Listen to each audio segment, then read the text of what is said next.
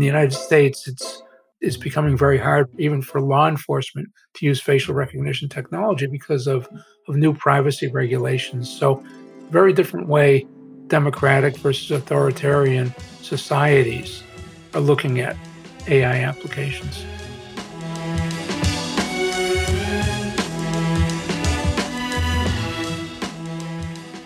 Before any world changing innovation, there was a moment, an event, a realization that sparked the idea. Before It Happened is a show about that idea. Each week, we take a deep dive into a singular light bulb moment that inspired the visionaries to push forward and change our lives. I'm your host, Donna Loughlin. Nearly 20 years ago, I launched a public relations firm with the sole purpose of helping visionaries tell their stories to the world. Now, two decades later, I want to share those stories and more with you. This podcast takes you on a journey before it happened with the innovators who imagined and are still imagining the future. On the show, you'll hear from the trailblazers themselves as they tell their own before it happened story. Grab your passport and let's go on a journey together.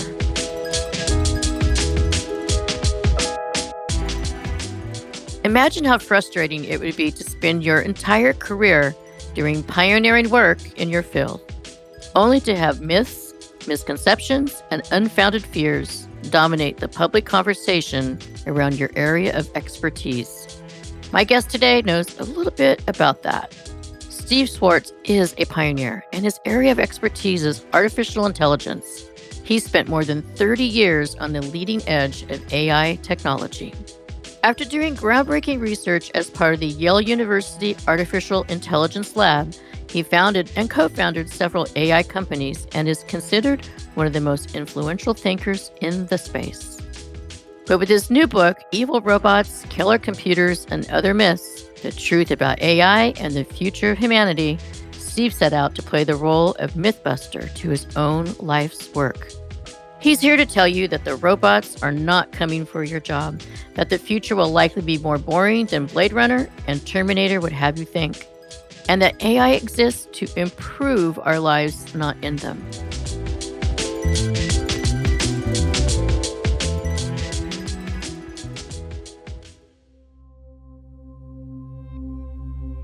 Steve got into artificial intelligence almost by accident.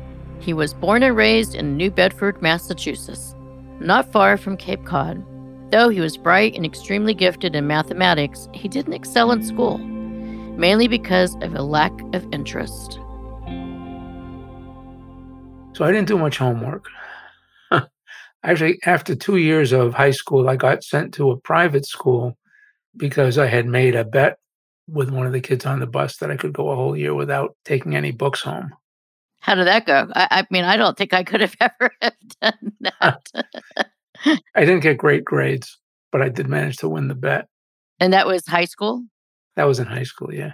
And ended up going to college in Florida at a uh, school for people with high board scores and lousy grades. And it was uh, one of those schools that didn't have any grades. So I did very well there. So then you go to college, and what did you en- enroll at? What was your degree, or, or were you declared when you started college? So I was really interested in psychology, and in particular in cognitive psychology, the science of how people think. I managed to, to write two peer-reviewed papers while I was in college, and and then went to graduate school for cognitive psychology, and that's where I really got into AI. I was very fortunate to work with some professors who had done some amazing things. I worked with Bert Green, who wrote one of the very first artificial intelligence programs in 1960. He, he wrote a program that would answer questions about the 1959 baseball season. You know, how many times did the Red Sox beat the Yankees in July? That those those kinds of questions. So, you know, he'd have to enter them through these punch cards on an IBM computer, but they were natural language questions, and he wrote a program that, that could answer them, and that was way ahead of its time. And I also spent a summer at Yale in an AI program where I worked with Roger Schank, who was one of the pioneers in natural language processing, and that had a big influence on me also. And obviously, since I moved to Yale to work with Roger. Yeah, let's talk about Roger a little more because I did some digging on him, an interesting person. But what was most inspiring about working with him? Roger ran a lab with about, I'm going to say, 25 graduate students and lots of undergraduates. And it was one of the most exciting places I've ever, ever worked or been around. Every single person in that lab was working on something really interesting. Jerry DeJong was building a program that could read the UPI Newswire and write summaries of news stories. I mean, this was back in 1979, I think. Jim Meehan was writing programs that would create short stories. You know, you, you, go on and on. Every single person in the lab was doing something really, really exciting. It was a very vibrant place, and that's what I wanted to do. So that's a good point to talk about. You know, the defining intelligence. You know, first intelligence, and then what is artificial intelligence? And there are two types that you describe in your book. Can we break it down? Just give us a little bit of a tutorial of the kind of AI 101? Sure, absolutely. There are two different types of AI that I talked about in my book. Artificial general intelligence is the AI that's trying to build into computers really advanced abilities like you see in science fiction movies, you know, like C3PO in, in Star Wars or uh, HAL in 2001 A Space Odyssey, where you have computers that can carry on real conversations, not like the chatbots, which are really, you know, keying off of words and, you know, just kind of parroting back answers. But I mean, really understand what people are saying, have real conversations with them, give them good information. And that's the kind of AI that people were trying to build, I'm going to say from about 1950 to 1990. And during those 40 years, AI went through two big hype cycles. So AI was very popular in the 60s, and then it went into a period of big decline when people realized that it's not going to be so easy to build these intelligent, really intelligent computers. Then it, it became really popular again in the late 70s and early 80s. It was just as popular as it is now on the front pages of Time Magazine, Business Week, all the all the major press. Every software product had to say based on AI or AI is embedded. And then again, towards the end of the 1980s, AI went into a decline because it became clear that we just weren't going to get there. We weren't even building anything useful with AI. One professor at University of California at Berkeley, said in 1985 his intro to AI class was 500 students. 1990 it was 25 students. So it went through a big decline. And then it started to pick back up again to where we are now. But this time it was a very different kind of AI. It was narrow AI, where people are trying to get computers not to be generally intelligent, hence the general and the AGI, artificial general intelligence term, but rather to be good at one small, narrowly defined task, recognizing whether an email is spam or not, as an example, looking at an image and determining if it's a cat or a dog. And over the years, you know those narrow tasks have evolved into some pretty impressive capabilities. So so today you can take your smartphone out take a picture of somebody or take a picture of a group of people and it, the smartphone will automatically put in the names of the people in the photo. Very impressive technology but it's artificial intelligence that's trained to do one very narrow task which is name the people in the photos you can't get that same ai program to distinguish between a dog and a cat. It can't understand language. It can't really do anything else, any of the other things that, that people do. So that's narrow AI, and that's that's the predominant form of, of AI today.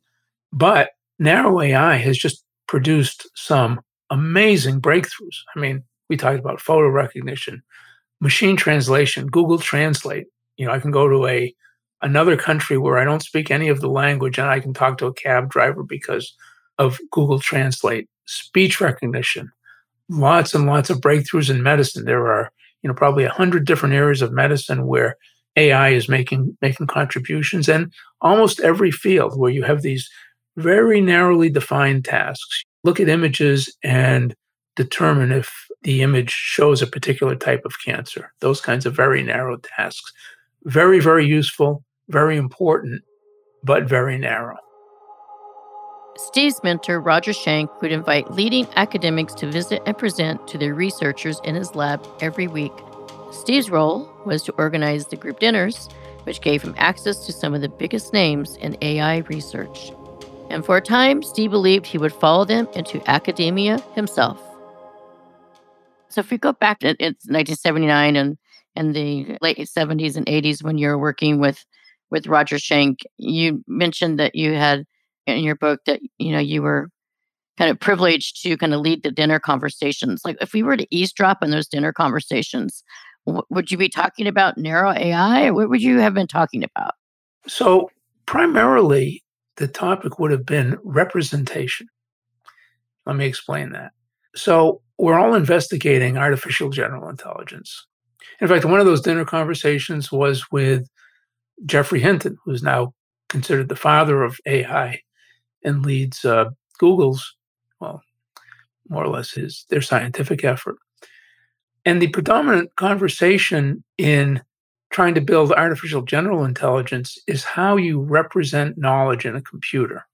What form does it take so that the computer can use that knowledge of the world and reason on it, reason based on that knowledge?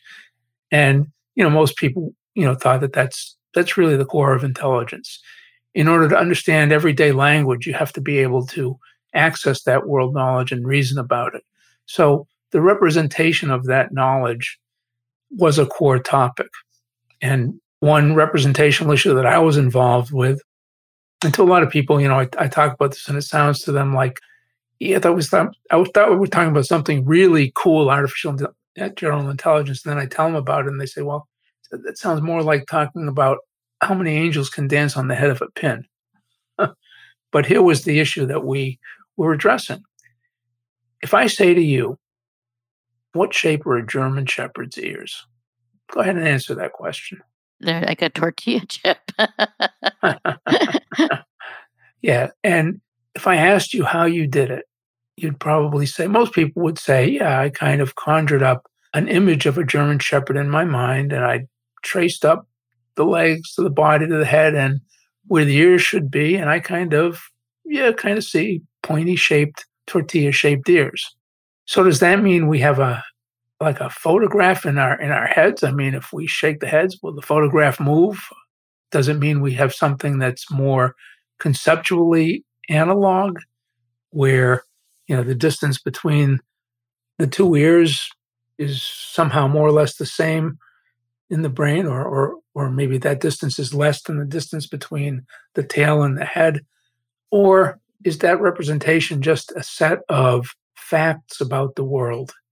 And we know how to look through that set of facts, and it kind of feels to us like there's a real image in our head. So that was one of the big debates of the day. Never resolved, but one of the big debates. Who else came to dinner? Was it like the Sidney Poitier movie? I Guess who's coming to dinner? It was like a constant evolution of, of different who's who.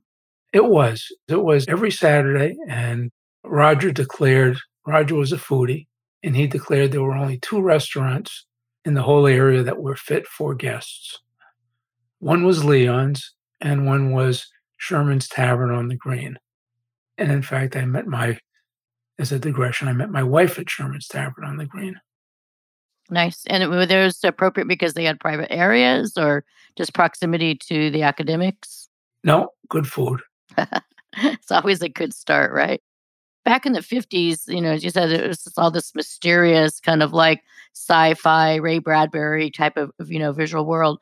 But by the time AI was actually named, was artificial intelligence the name that it was given back in the 50s? It started evolving and it matured. Does the name artificial intelligence to you mean the same thing now as it did back when it was named? Yeah, no, I think when it was originally named, it referred to what we would call now artificial general intelligence. And in contrast, what we do today is narrow AI. Yeah, I just wanted to clarify that because sometimes you know when, we name something and to give it a, a general category over time it expands. But I also find fascinating about that period is that there was a little bit of fun of like this academic gene pool was predominantly in the East Coast, right? And then it started migrating out west, which ultimately is where McCarthy ended up at Stanford and and a lot of others. Do you think that was was there any benefit to that that there was predominantly in like the Ivy League schools versus in the West Coast? Oh, absolutely. Yeah. No, I think MIT and Stanford, you know, at, at really at the same time, those those were and you know still are major centers of AI innovation. You know, today maybe even more than back then, but back then it, it was also big.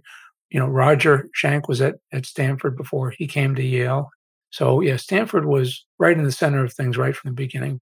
I'd like to say Yale, Yale was pretty big in the 70s, although its activity in AI has tailed off since then. After two years in the Yale lab, Peter accepted a tenure track position to teach at Brandeis University in Boston. His plan all along had been to follow Roger Schank into academia. But as he was packing up his house to move back to Massachusetts, he got some unexpected career advice from his mentor. To his surprise, Roger told him to turn it down and join him in a new venture he was launching called Cognitive Systems. Roger came to me and he said, You know, I'm going to start an AI company and I want you to help me start it. We talked about it, and he said, you know, for all these personal reasons, you know, you're very, you're very competitive. I know you really don't don't like academics. I think you'd be happier in the business world. And he was he was absolutely right about it. So I I backed out of the Brandeis position, which is it was very late in the game to do that, and they were pretty understandably mad at me, and I felt bad about it. But as karma would have it, 30 years later, where does my oldest daughter decide to go to college? Brandeis. so, you know, I told her who not to take courses from. paved the way. So let's talk about the company. Like, what was the vision when you started there, and, and what did you actually, what was your goal in terms of what you're going to bring to market? So, the idea was to build useful products with AI technology. So the first product we built was a product that would help oil company analysts gain access to the data in their systems about their oil wells. So, you know, they'd be able to log into the system and ask a question like, show me all the wells that are deeper than 5,500 feet and have, I'm going to say fracking capabilities, but I'm not, I, I don't think fracking was around back then, but those kinds of questions. And then in, in, interact with the data that way. I built a system that enabled, at that time, the large banks, especially in New York, processed money transfer telexes, where a foreign bank would say, you know, would just send a, telex and it would have English words on it. You know, you know, they'd be 10 sentences. I want you to transfer such and such amount of money to this account. The beneficiary is so on and so forth. And it would pull out all the relevant information and create the money transfer. And then we were working on a third system that was designed to be a financial advisor, a real AGI financial advisor. And that one proved a little uh, a little too much. But the other two systems, we were able to build useful systems. And what was your exact title or role at the company? I was like the senior VP of software development, I think. Senior vice president. I mean, that's pretty impressive. How old were you then? So that was in 1981. Oh, 81. Okay, got 81. Yeah, so I was probably I was 28 at that point and had just, you know, effectively just left Yale. So I didn't know anything about the business world.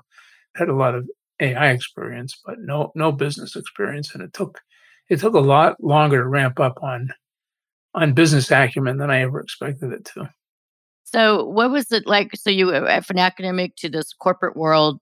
Were you now able to take all your knowledge and apply it to these programs, these projects that you're working on? Did that just ignite you even further?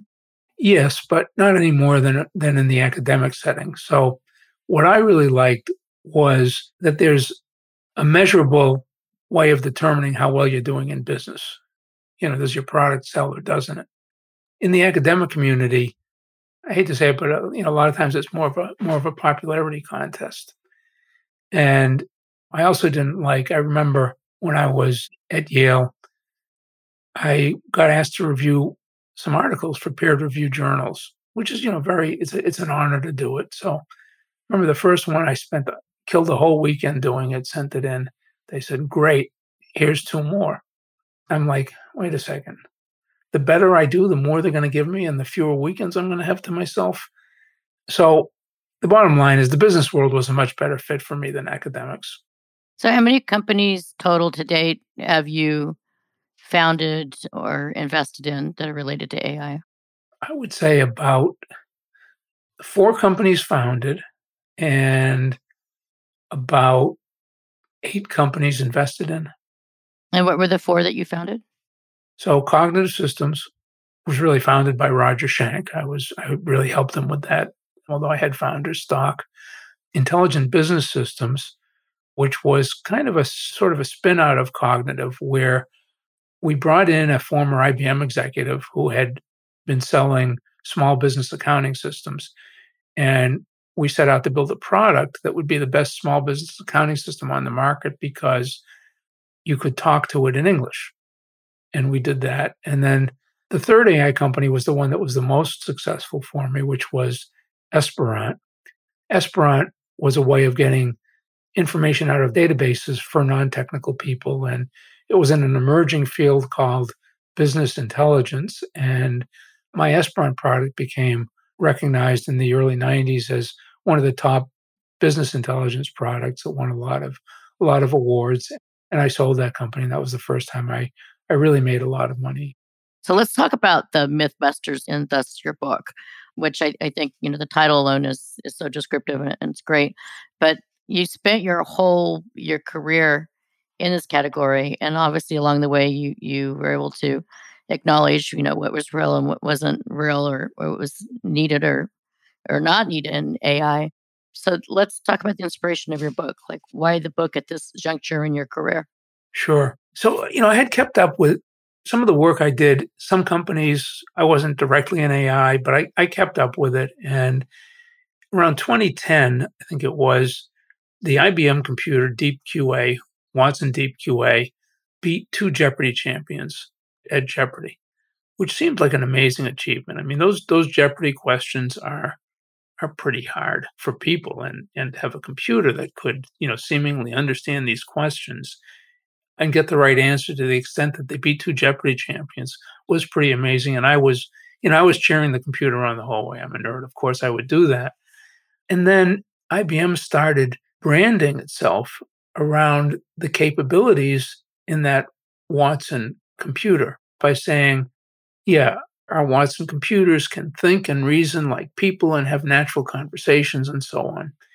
And I knew that was all wrong. I knew that under the hood it was it was a lot of gimmicks. I mean, really, really impressive, impressive gimmicks, but really systems that were matching words against, you know, massive memories of documents, which isn't, you know, really intelligence like human intelligence. So, you know, that kind of put me off. And then Microsoft did the same thing. Microsoft announced they had built a computer that reads better than people. It really wasn't true. I mean, it was a computer that does one tiny task, maybe, maybe better than people can do it, but not a computer that understands anything that that it reads. And three or four years ago, I had dinner with Roger Schank, and I was complaining to him about these misleading advertisements. And he said, "You know, you should write a book about it." and that's what got me started thinking about it. Roger's always giving you good advice. he, yeah, he has. So one of the things I really liked about the book was how you looked at some of the more the recent and, and contemporary things that a lot of consumers are acclimated to you know, Tesla, right? Autonomous cars and Alexa. And you also have a very practical sense on some of these things. For example, when you look at Tesla and you look at autonomous cars, you said there's six different levels of intelligence or is it really autonomous, right? Autonomy, yeah. yeah. And I thought that was really interesting when and you peg Tesla as in the second wave, I believe it is. Level two. And there's six. And you have a Tesla. So I wanted to just kind of give your first kind of hand experience And what was your experience like the first time you kind of that aha experience with, you know, maybe, you know, Tesla or Alexa or any of these contemporary products? Yeah. So the Tesla, first of all, I just I just really like the car. It's like the first time I used an iPhone. You know, it was the human engineering around the design. Everything is where it should be. It just it's just to me, it's the way a car car should be built. But at the same time, the hype around Tesla and self-driving cars is outlandish and you know and to some extent dangerous. So tesla says when you put it in autopilot mode when it drives itself which i do it 90% of the time you have to be hands on the wheel and ready to take over at any any given time because it's going to make a lot of mistakes. You know i would estimate that if i just tried to read a book while and put my car in autopilot and tried to read a book i'd probably have been in a 100 fatal accidents by now of course, that's impossible because you can only have one fatal accident, but would have crashed at least a hundred times. I mean, just just today, I was I was driving on a back road and came to a section of the road where there was new asphalt going across the road. I'm going 50 miles an hour, and all of a sudden it jams on its brakes. You know, it obviously thought those those lines across the road were a car or something, and then it realized it wasn't, and and kept going. So it's far from perfect.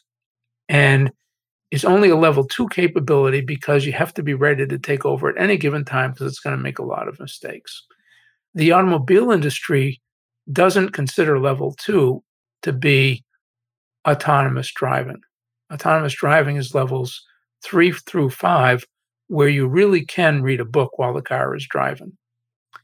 And I think it'll be hard, if not impossible, for Tesla to get to level five, which is its goal it'll be hard for it to get get to level three also for a lot of reasons.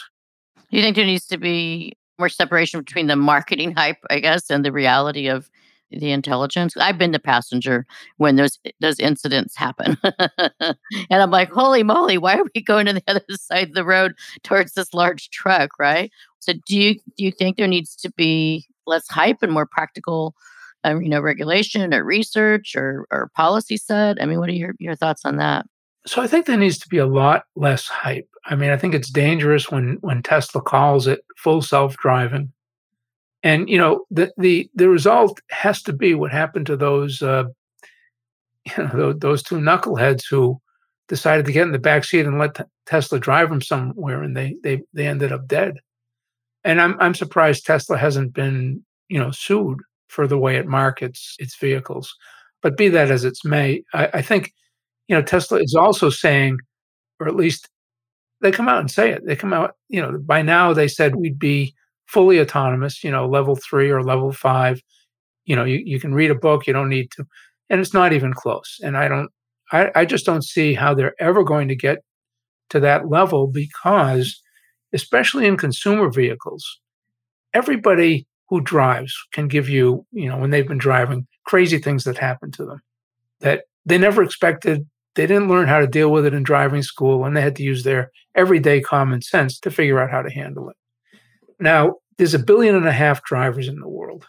If everybody has just one of those experiences, and I know I've got at least, you know, I could go on and on. I probably have 20 or 30 that I could relate, and most people do. That's 1.5 billion different edge cases that that consumer Tesla vehicle needs to handle before it's really safe or it needs to be able to reason using everyday common sense. But there's not a single AI researcher in the world who knows how to build everyday common sense into a computer, much less a car. So, how are we going to get to this fully autonomous consumer level self driving? Now, we can do much less aggressive environments. So, for example, people have successfully built autonomous vehicles that will go from point A to point B and back in a corporate park at, you know, five or 12 miles an hour. The reason that can be successful is because how many things can go wrong? You know, there just aren't going to be that that many crazy edge cases. They've also had some success in self-driving taxis where the taxis can only go on a number of very specific roads in a city because they have those roads you know, mapped out to the smallest centimeter detail, you know, where the fire hydrants are, where the curbs are, where the construction zones are, you know, exactly where the lanes are. So, you know, they can have some success in those scenarios also. But for a consumer vehicle to be successful, I just I don't see how it can be done without common sense and we don't know how to build common sense into computers. well, in flying, there's a joke, but look out your rear view window or your, or your rear view mirror, which there is none. so you constantly have to be aware and so hyper aware, right? Constantly. Let's talk about other categories. Are there specific categories where you think AI makes total sense? And then where is there like maybe a new frontier for other markets? So the most prominent types of AI, machine learning and in particular supervised learning, which are responsible for most of the things that we encounter in the real world where where AI provides helpful capabilities.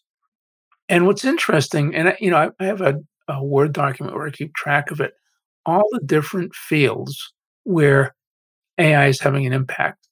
And it's almost every field you can think of, you know, from nonprofits to retail to government to every single field. Th- there's something going on in AI that's providing beneficial capabilities. It's very, very broad based.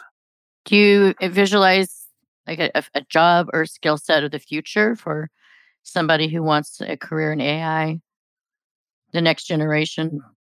Yeah. So AI and more generally uh, data science a few years ago moved to be the number one preferred job on on Glassdoor, which which tracks job hiring and and, and job satisfaction. So data scientist has become a uh, a very important position. Almost every company of of a certain size these days realizes that their data is a big asset. They need to analyze it and they need data scientists who can apply AI to make sense out of their data. So there's a massive amount of employment around hiring data scientists and to, to a lesser extent machine learning engineers who can apply AI tools to a company's data, uh, make sense out of them to help them predict whether which customers will buy, you know, how to improve their products and so forth. Yeah, since well, you bring a really what I like about your book a very practical understanding and guide to you know deconstructing you know exactly what AI is, right? And I think that's one of the things that personally just concerns me and I'm a big media person, but there's a lot of hype, right? And you take the hype out of that and you bring back the reality. What do you think the media gets most wrong when in terms of using even the word AI? Yeah, I think a lot of it goes back to, we started to talk about this earlier in the conversation, the words we use to describe AI. And what's happening now was that actually uh, back in 1976 at Yale University, one of the professors at Yale named uh, Drew McDermott wrote an article chastising his AI colleagues because of their use of such uh, of language that made AI sound like it does a lot more than it really does. And he called it artificial intelligence meets natural stupidity, which was a, I thought a great title for a uh, for, for an article. You know, but but he was chastising his colleagues for the use of adjectives that describe their AI programs, like um, like learning and thinking and reasoning and inference and a lot of really really high level terms that that's not really what AI was doing there. And that causes you to to overestimate what AI can really do and you know both in a good way and a bad way. And sometimes I wish AI's evolved. I was actually teaching AI at Towson University in 1978. I didn't know I was teaching AI. I was teaching statistics. But there are two basic types of statistics called regression and classification that I was teaching that are the basis of machine learning and supervised learning today in AI. It's just that today we have more powerful computers and more powerful techniques like neural networks that enable us to do much more complex calculations. But it's the same, all the same basic idea. And I think everybody, we would have all been more honest if we had called the field especially the narrow AI field, computational statistics. Now, think about what would have happened if the field was called computational statistics today. How many magazine front covers would say computational statistics changing the world? How many people would be afraid of computational statistics the way they're afraid of AI? It would have completely changed the game. So, just the way we've named things has led to uh, a massive amount of hype. I can imagine. So, one of the things that fascinates me is just how movies, particularly like, you know, Hollywood cinema has portrayed AI from 2001 Space, you know, Odyssey to Blade Runner. And one of my favorite weird ones, Westworld. and then there's even more recent ones like Her and things like that. Is there a movie that you think that has gotten it right? Or is it just still no one is really taken that more precision and uh, like looking at AI in a practical sense? Yeah, so so all of these movies assume all these movies have robots that have AGI. So if I don't believe we're ever going to see AGI robots, then I guess I can't believe any of them got it right. And that's that's really where I am. And then my last question was in terms of, of like the United States versus other countries in the world, are we all equally in tandem in, in developing artificial intelligence or or is there, you know, some subset short list of countries that are racing to the finish line, so to speak? Well, certainly the US and China are the biggest players, but you know, AI is being developed all over the world at universities and in the United States and China to a large extent in private companies like like Google and Facebook and so forth.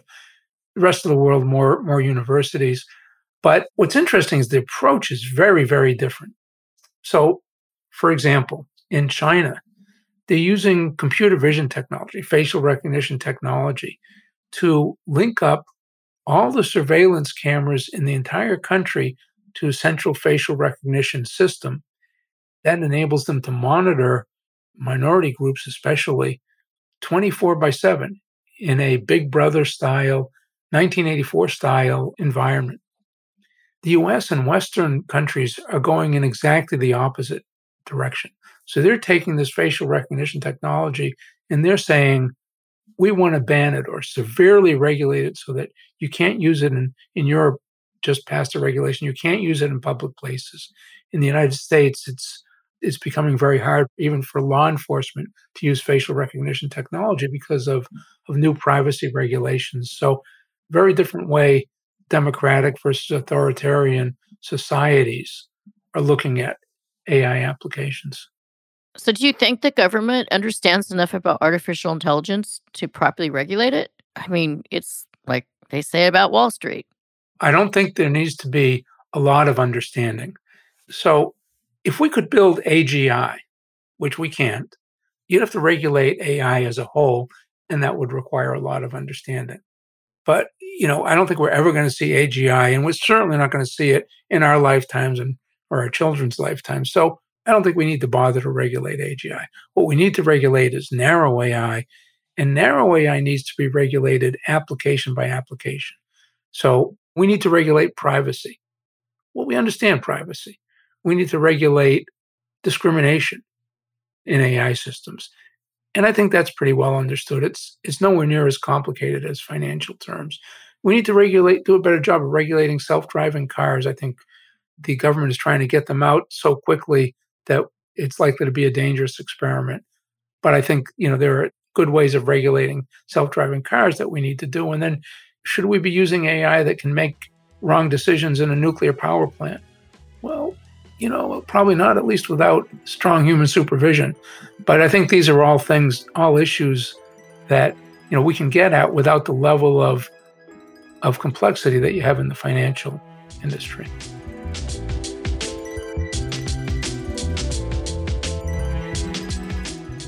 That was Steve Shwartz, an artificial intelligence expert who is now on a mission to make us understand why we shouldn't fear an AI future.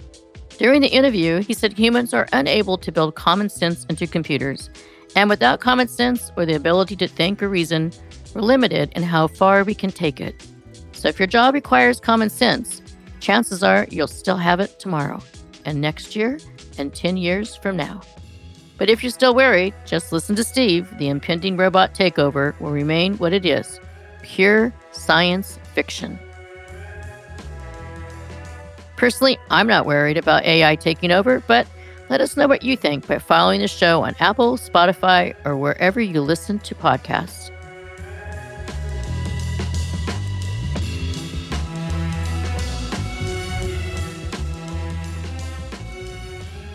Before It Happened is produced by me, Donna Loughlin, along with Studio Pod Media. The executive producer is Katie Sunku Wood, and all episodes are written and developed by Jack Buer, with additional editing and music provided by Noda Lab.